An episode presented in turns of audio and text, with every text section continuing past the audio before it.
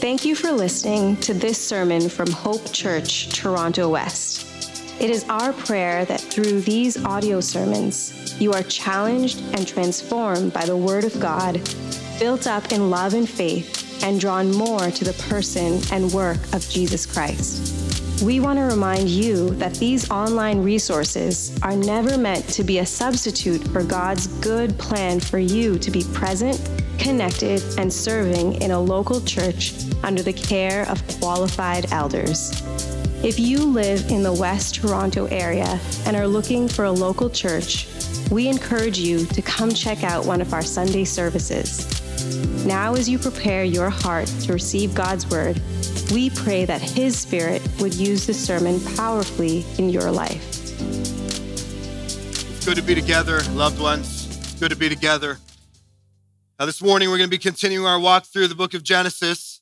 As I told you last week, we're going to be slowing down intentionally uh, to zoom in on the origin story of humanity. Last week, we zoomed in just a bit on what it means to be a man. And this Friday, we had an amazing men's night, packed room, and continue to dive into what it means to be a man. Uh, today, it's the ladies' turn. You ready, ladies? All right. Th- wow, you're ready. That's good. Today, we're going to zoom in on what it means to be a woman. But what is a woman, anyways? Apparently, there's a lot of confusion in our culture surrounding this question. What is a woman? If not confusion, then straight up opposition, so much confusion and opposition that there was a guy named Matt Walsh who felt like he needed to create a whole documentary dedicated to answering the question of what is a woman? And what his documentary revealed, among many things, is the rise of an ideology that has been strategically advancing uh, within Western society incrementally over time among so called medical experts and uh, institutions of higher learning, and more overtly than ever before throughout the mainstream media and permeating the most powerful corporations of Western society. And I just want to be very clear the ideology that's permeating Western society and Western culture is a demonic ideology. It's an ideology that echoes the voice of the serpent. It's an ideology that deceives the masses and lures in the vulnerable and the broken and the lost into believing that you can be like God. You can override what the omnipotent God has programmed into humanity. You can erase what the wise God has written into the hearts of humanity. You can decide against what the sovereign God has decreed over all humanity. And all of this has left pediatricians and politicians and professors baffled and unable to answer the simple question what is a woman?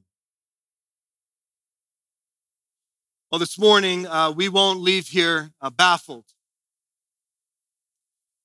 You may not leave here liking everything that I've said, but I've worked hard so that you don't leave here confused about what I've said. I'm praying, in fact, that we leave here uh, rejoicing and celebrating and filled with hope about what God has done in creating us, male and female. So, we need to pick up our Bibles and turn to Genesis chapter 2. Genesis chapter 2. I want you all to pick up a copy of God's word and turn to Genesis chapter 2. If you don't have a copy of the Bible, you can put up your hand, and one of our ushers would love to put a copy of God's word into your hands. Every eye on a copy of God's word is our desire. If you don't own a Bible, that Bible will be our gift to you. We'd love you to take it home and read it and have your life changed by the word of God. Genesis chapter 2 verses 18 to 23. Last week, what is a man? This week, what is a woman? Next week, uh, the significance of the institution of marriage, all in this section. Uh, the origin story of humanity, Genesis chapter 2, 18 uh, to 23. This is what the word of God says, starting from verse 18. says, Then the Lord God said, It's not good that the man should be alone. I will make him a helper fit for him. Now, out of the ground, the Lord God had formed every beast of the field and every bird of the heavens and brought them to the man to see what he would call them. Whatever the man called every living creature, that was its name. The man gave names to all the livestock, to the birds of the heavens and the beasts of the field. But for Adam, there was not found a helper fit for him. So God, the Lord God, caused a deep sleep to fall upon the man, and while he slept, took one of his ribs and closed up its place with flesh.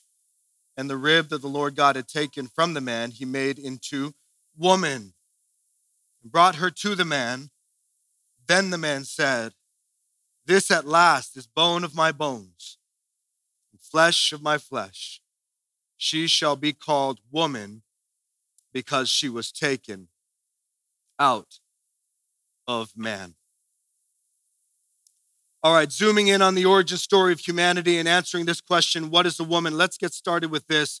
A biblical woman is, point number one is this a biblical woman is an indispensable a helper, an indispensable helper. And right away, uh, we're going to begin breaking down what this means according to the scriptures. So, again, on the screen, the biblical woman helps in an indispensable way. We're going to see it right from our text. Is this as an equal and submissive complement to the man?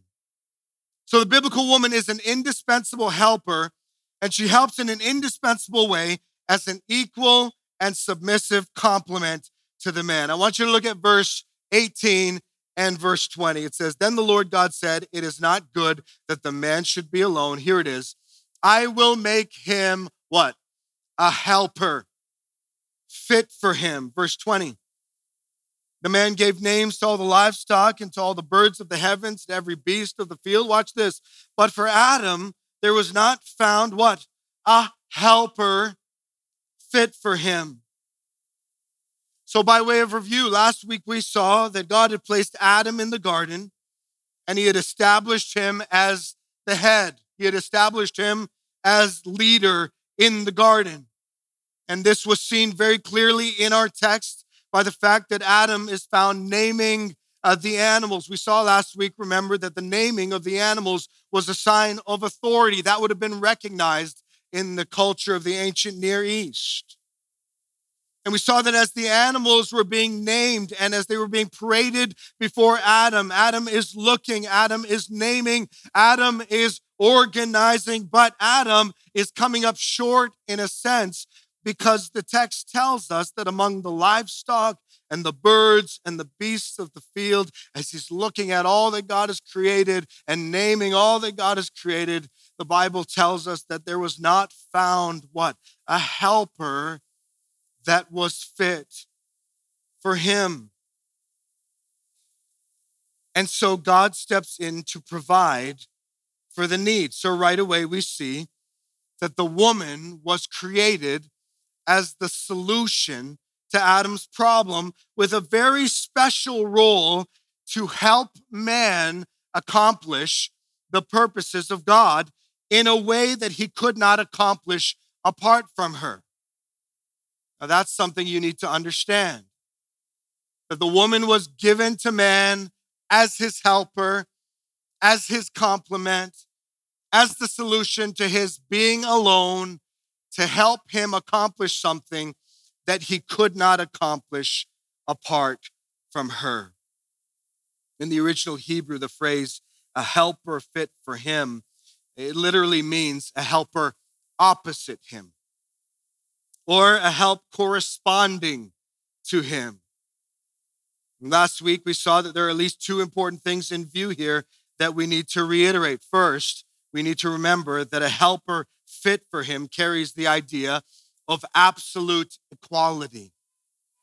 Absolute equality. The woman is fit for him. It means, in one sense, that she will be like him in essence and personhood. The woman is his counterpart she is his equal. But secondly, and by way of review, there's something else very important in view here, and it's this that while the woman is created 100% equal to the man in essence and personhood, this is established in Genesis 1:27, equally created in the image of God, that the woman is not created the same as the man in function and role. She's equal to him, she is his counterpart, but she is given to him as his complement, counterpart and complement. So the question we need to answer then is this What exactly is the woman designed to help the man with as his equal counterpart and unique complement?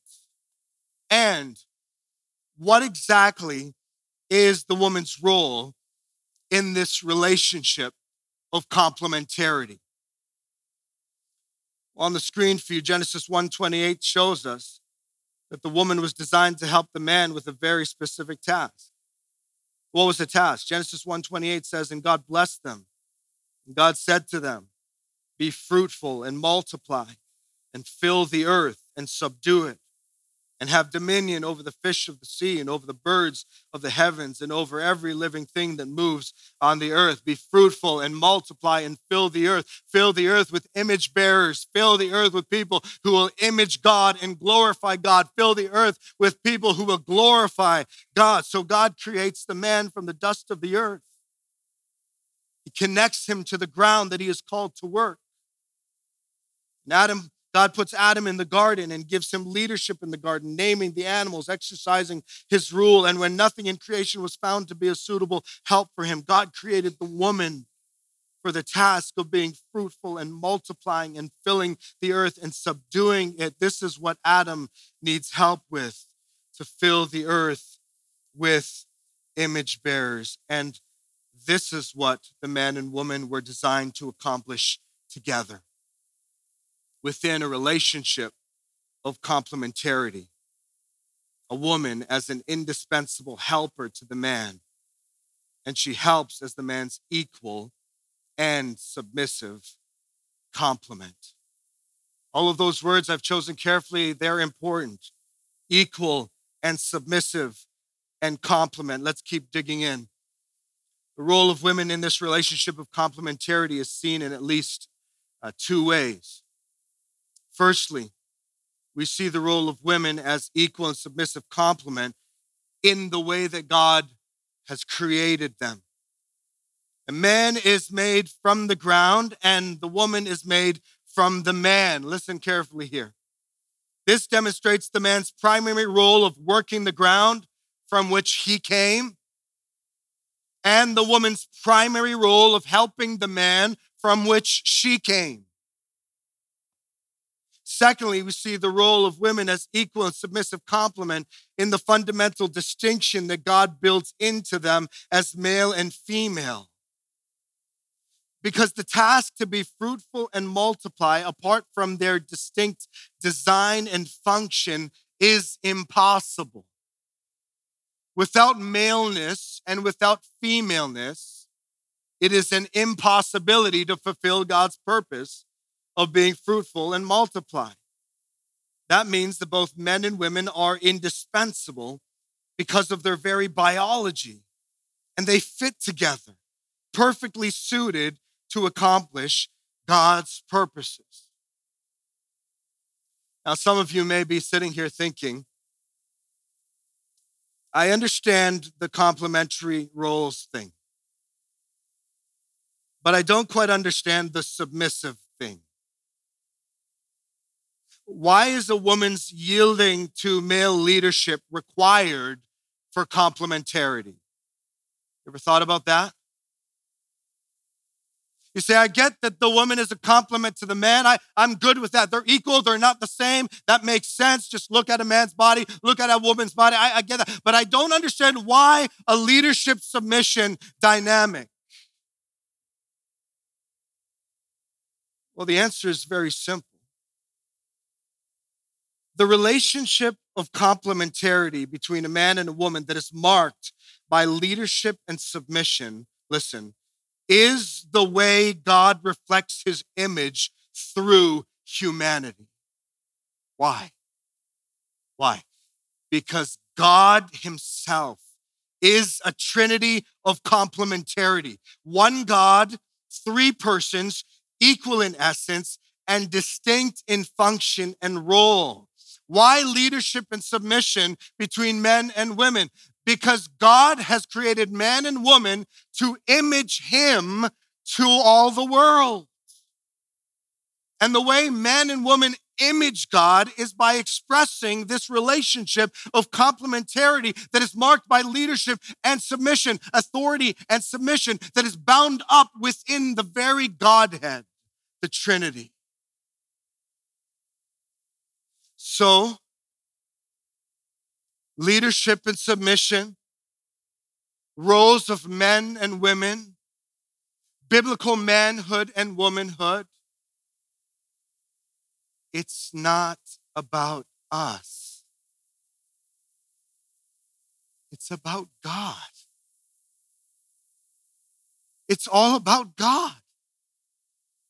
This is what this is about. This is how we know, precious women, that submission is not inferiority because God the Son, Jesus Christ, is not inferior in any way to God the Father when he does the will of God the Father in John 6 uh, 38.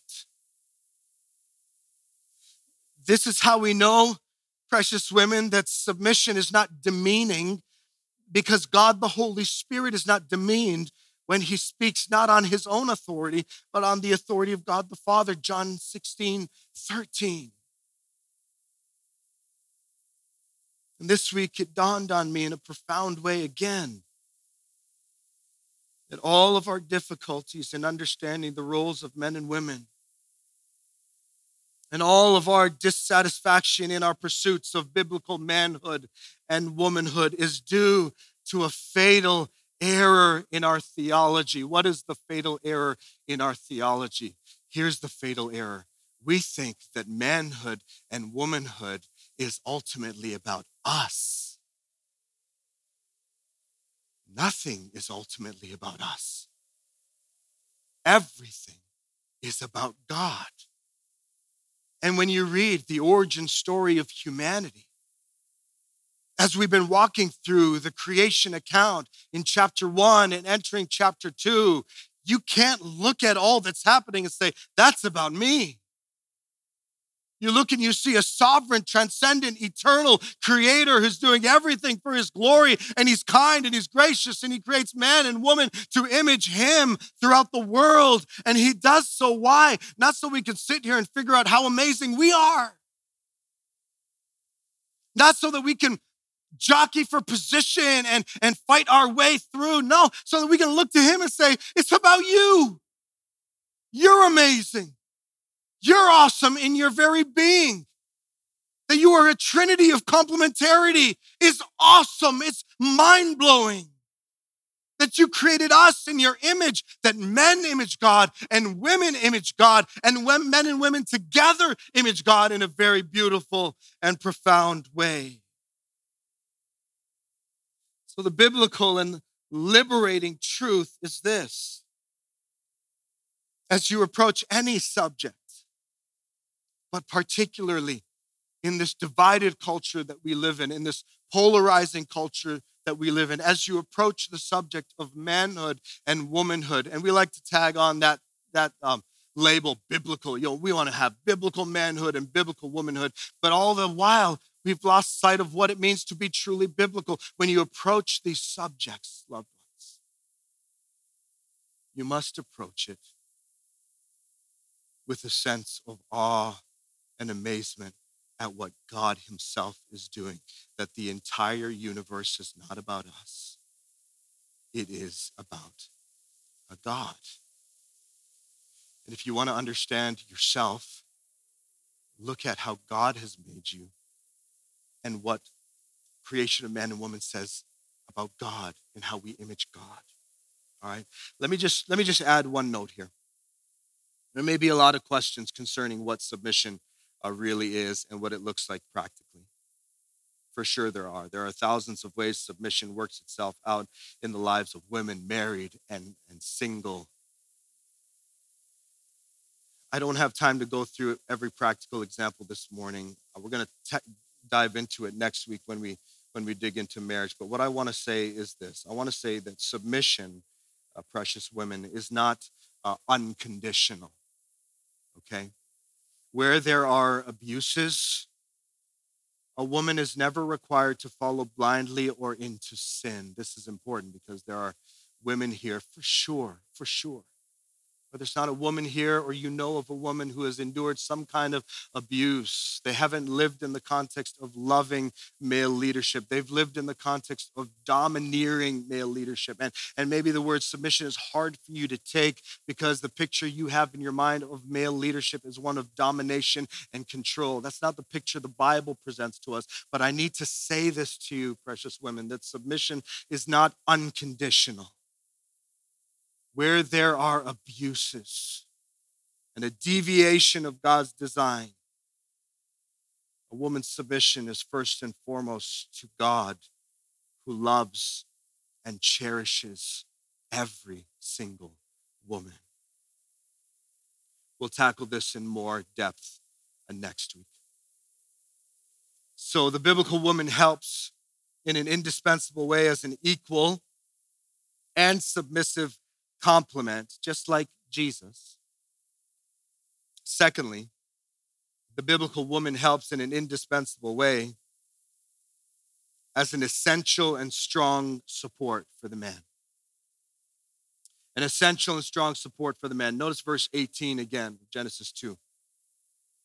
Then the Lord God said, It's not good that the man should be alone. I will make him a helper fit, notice, for him.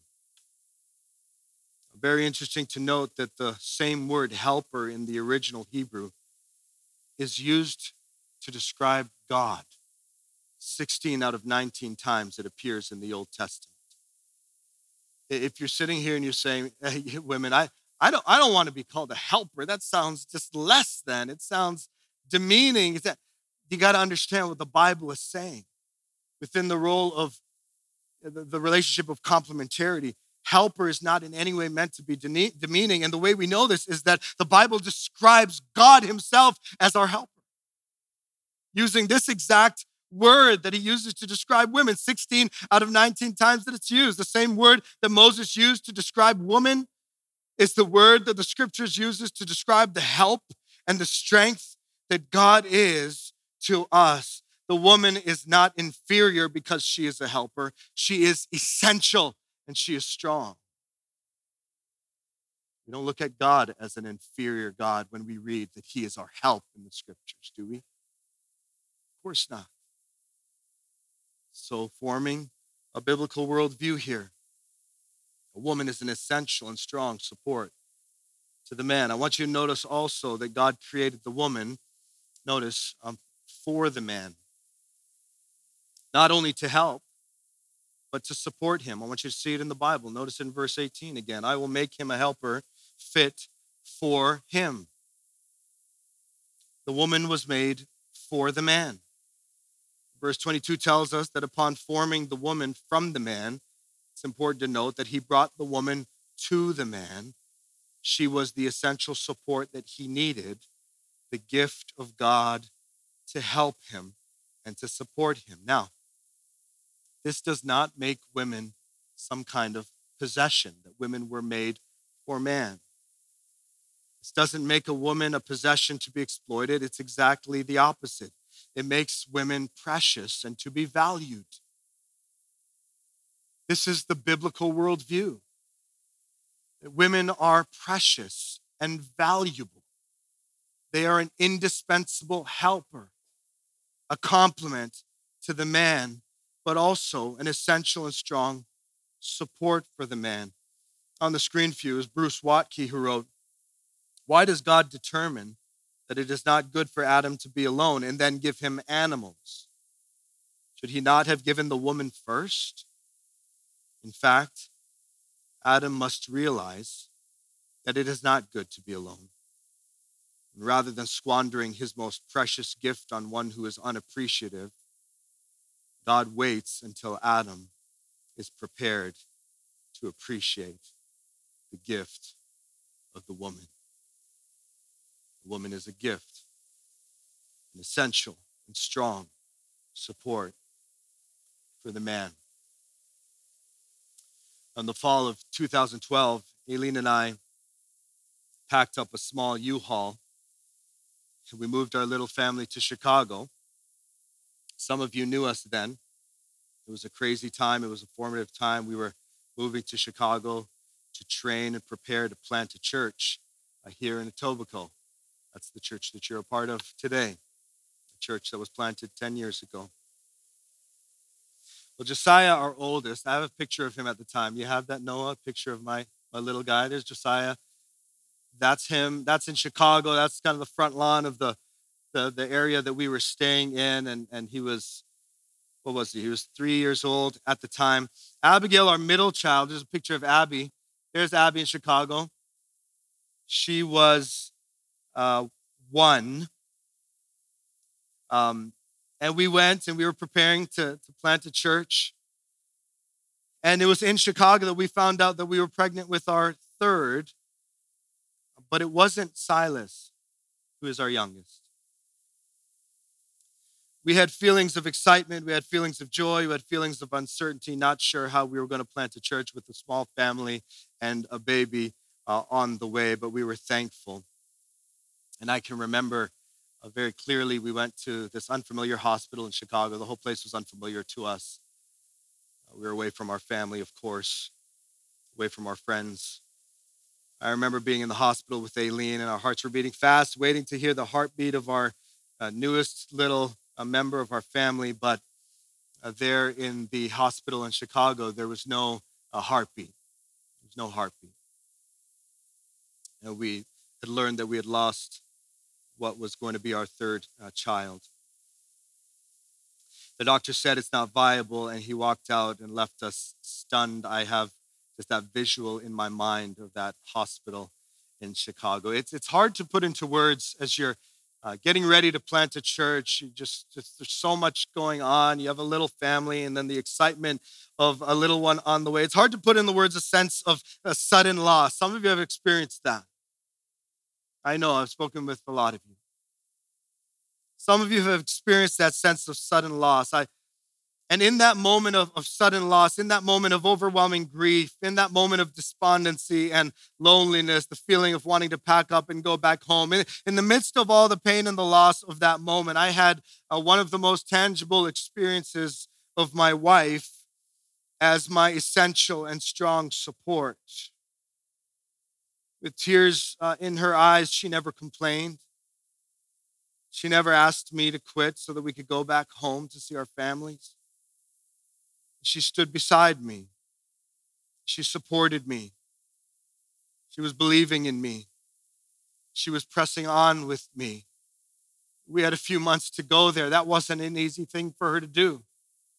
Everything in her probably wanted to be in a familiar place with her family. And everything in me wanted that as well. But I found my wife to possess an unusual strength. In fact, I found my wife to possess an unusually essential strength, a strength that I have needed, that has supported me, a strength that I have not had in and of myself. many times in my life where I've been tremendously lacking in strength. I have seen in the woman that is my wife unusual godly strength, even in the face of her own pain and difficulty.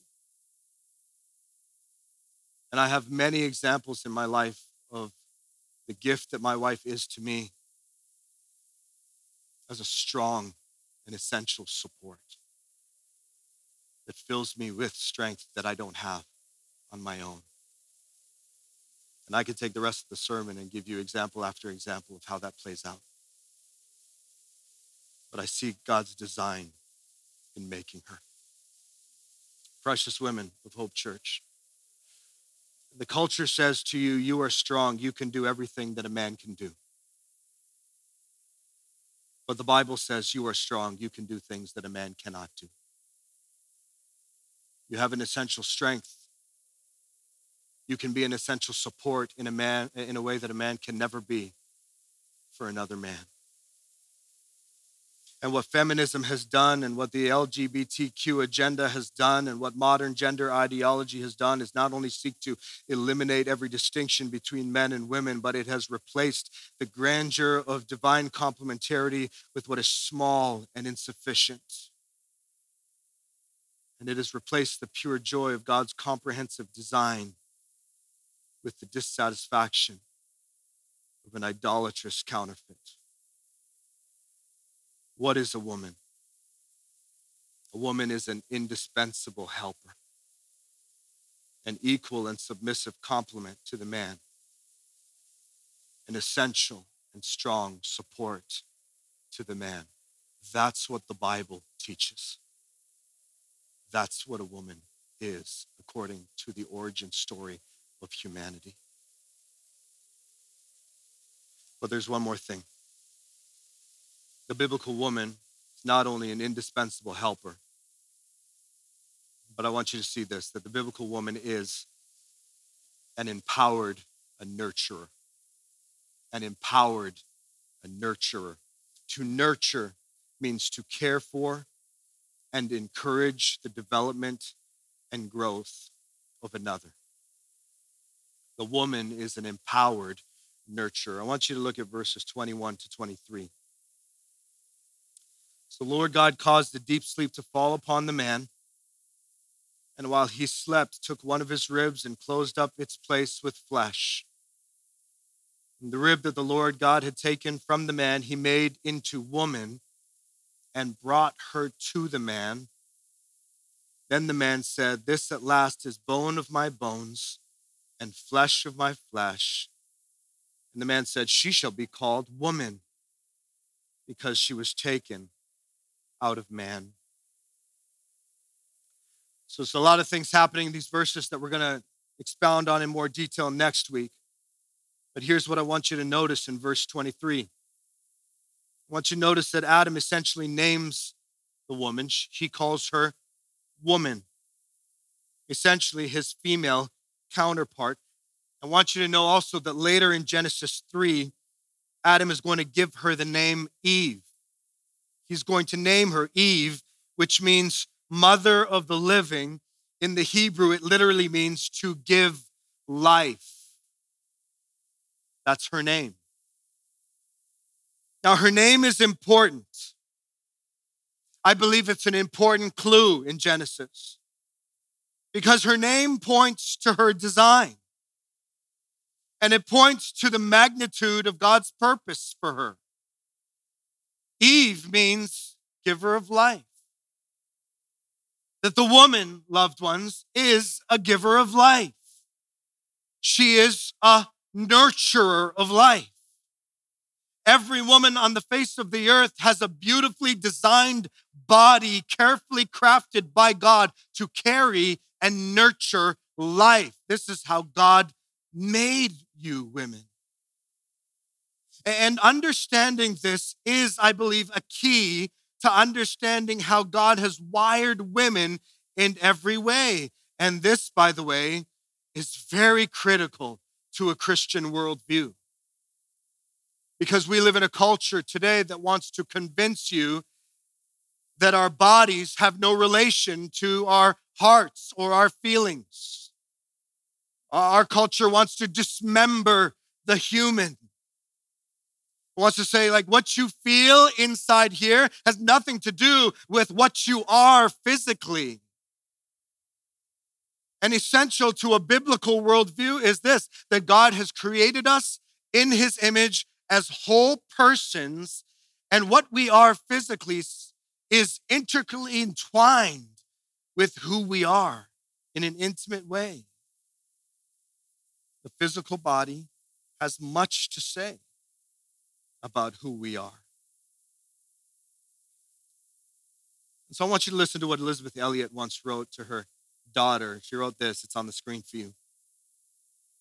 She wrote, Yours is the body of a woman. What does it signify? Listen, ladies. Is there invisible meaning in its visible signs? softness, the smoothness, the lighter bone and muscle structure, the womb, are they utterly unrelated to what you yourself are? Isn't your identity bound up with these material forms? And the answer to Elisabeth Elliot's rhetorical questions is this no, a woman's body is not, not unrelated to what she herself is. And yes, a woman's identity is bound up with the material form of her body. And so I need to say, I think the Bible teaches this that while not every woman is a mother, understanding motherhood is essential in understanding biblical womanhood. Just like as we'll see next week, that while not everyone will be married, understanding marriage is essential in understanding biblical manhood and womanhood. So, women have been empowered by God to be nurturers. On the screen, notice what Mary Kassian wrote. She wrote, Male female differences are profound.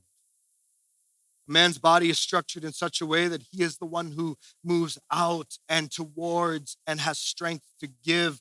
A woman's body is structured in such a way that she is the one who welcomes, who draws in, and who has capacity to receive and nurture. Women have been empowered in a special and distinct way to nurture life.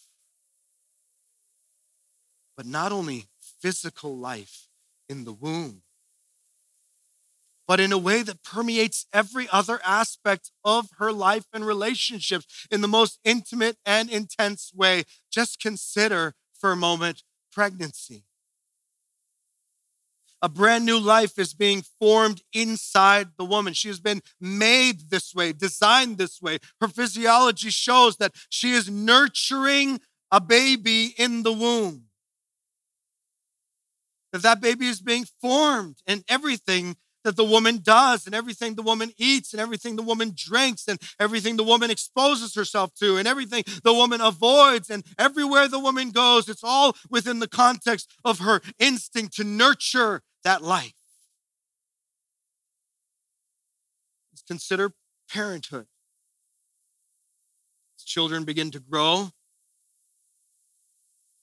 it's the woman who never seems to finish her coffee in the morning I get home many days and I open the microwave. I don't know if it's six or seven o'clock at night, and there's Aileen's mug. It's there. She put it in, tried to warm it up, but there she, she's doing something. She's nurturing. She's taking care of the family. Right? I pull it out. I'm like, honey, your coffee. It's cold. But but that's that's her nurture. It's the woman who always seems to be the last to sit at the dinner table. It's the woman who's thinking about hats and gloves on a snowy day. It's the woman who's thinking about carrots and apples, not just chips and cookies. It's the woman who's been built by God to nurture life, to tend to life, to welcome and to receive life. Women have been empowered by God be nurturers. The origin story of humanity presents motherhood as a powerful picture of the essence of womanhood. Very, very important to understand, loved ones, that motherhood is not the only or absolute expression of womanhood. I want you to hear that. It's not the only or absolute expression of womanhood. I, I understand that the subject of motherhood can be difficult for many women. I understand that. I've looked at many of you, and we've spoken about these things, and I've shared with you our own experiences. It's a difficult subject for many because, for reasons known only to God, motherhood hasn't happened for many women yet. Very important for us as a church as we walk together and grieve realities like infertility together to be reminded that a woman's worth is not it's not in her ability to bear physical children. No, the Genesis account is quite clear. A woman's worth is in the fact that she has been created in the image of God. And as we walk together and grieve unfulfilled desires, we must be reminded that a woman's power to nurture is not limited to the physical realm, but it expands and permeates all the woman's life. And there are a myriad of ways women have been empowered by God to nurture the lives of others. On the screen for you, I want to put up a text from Titus chapter 2. Titus chapter 2, I don't have time to expound it. That could be a whole sermon by itself, absolutely. But Titus 2 is full of truth for women concerning the role to nurture people around them in a variety of different ways. Titus 2, 3 to 5 says, Older women likewise are to be reverent in behavior, not slanderers or slaves to much wine. They are to teach what is good, and so train the young women to love their husbands and children, and to be self controlled pure, working at home, kind, and submissive to their own husbands, that the word of God may not be reviled. So every woman has been designed by God to nurture. Here are a few ways. Women are empowered by God to nurture, to encourage, to care for other women by teaching them and training them. That's in Titus 2. That's your role, women, to teach and train other women. That's part of your design to nurture and care for and encourage. And women are empowered by God to care for their husbands and their children with a distinctly feminine and nurturing love. That's what Titus 2 tells us. Women, you've been empowered by God, designed by God to nurture your husbands and your children in a distinct way. Women are empowered by God to tend to their homes as their first priority, to model self discipline, the tending of their own hearts and their own spiritual lives. It doesn't mean women are not allowed to work outside the home. That's another sermon for another day. But it does mean very clearly that a woman has been empowered by God to give her first attention to the home because of how she's designed as her nurturer to care and to encourage and to tend to. All these are the manifestation of God's design for women to nurture, to care for, to tend to, to give life to others, as pictured most vividly in motherhood, pictured most vividly in Eve, the mother of the living. And you know, loved ones, as I look around at our church,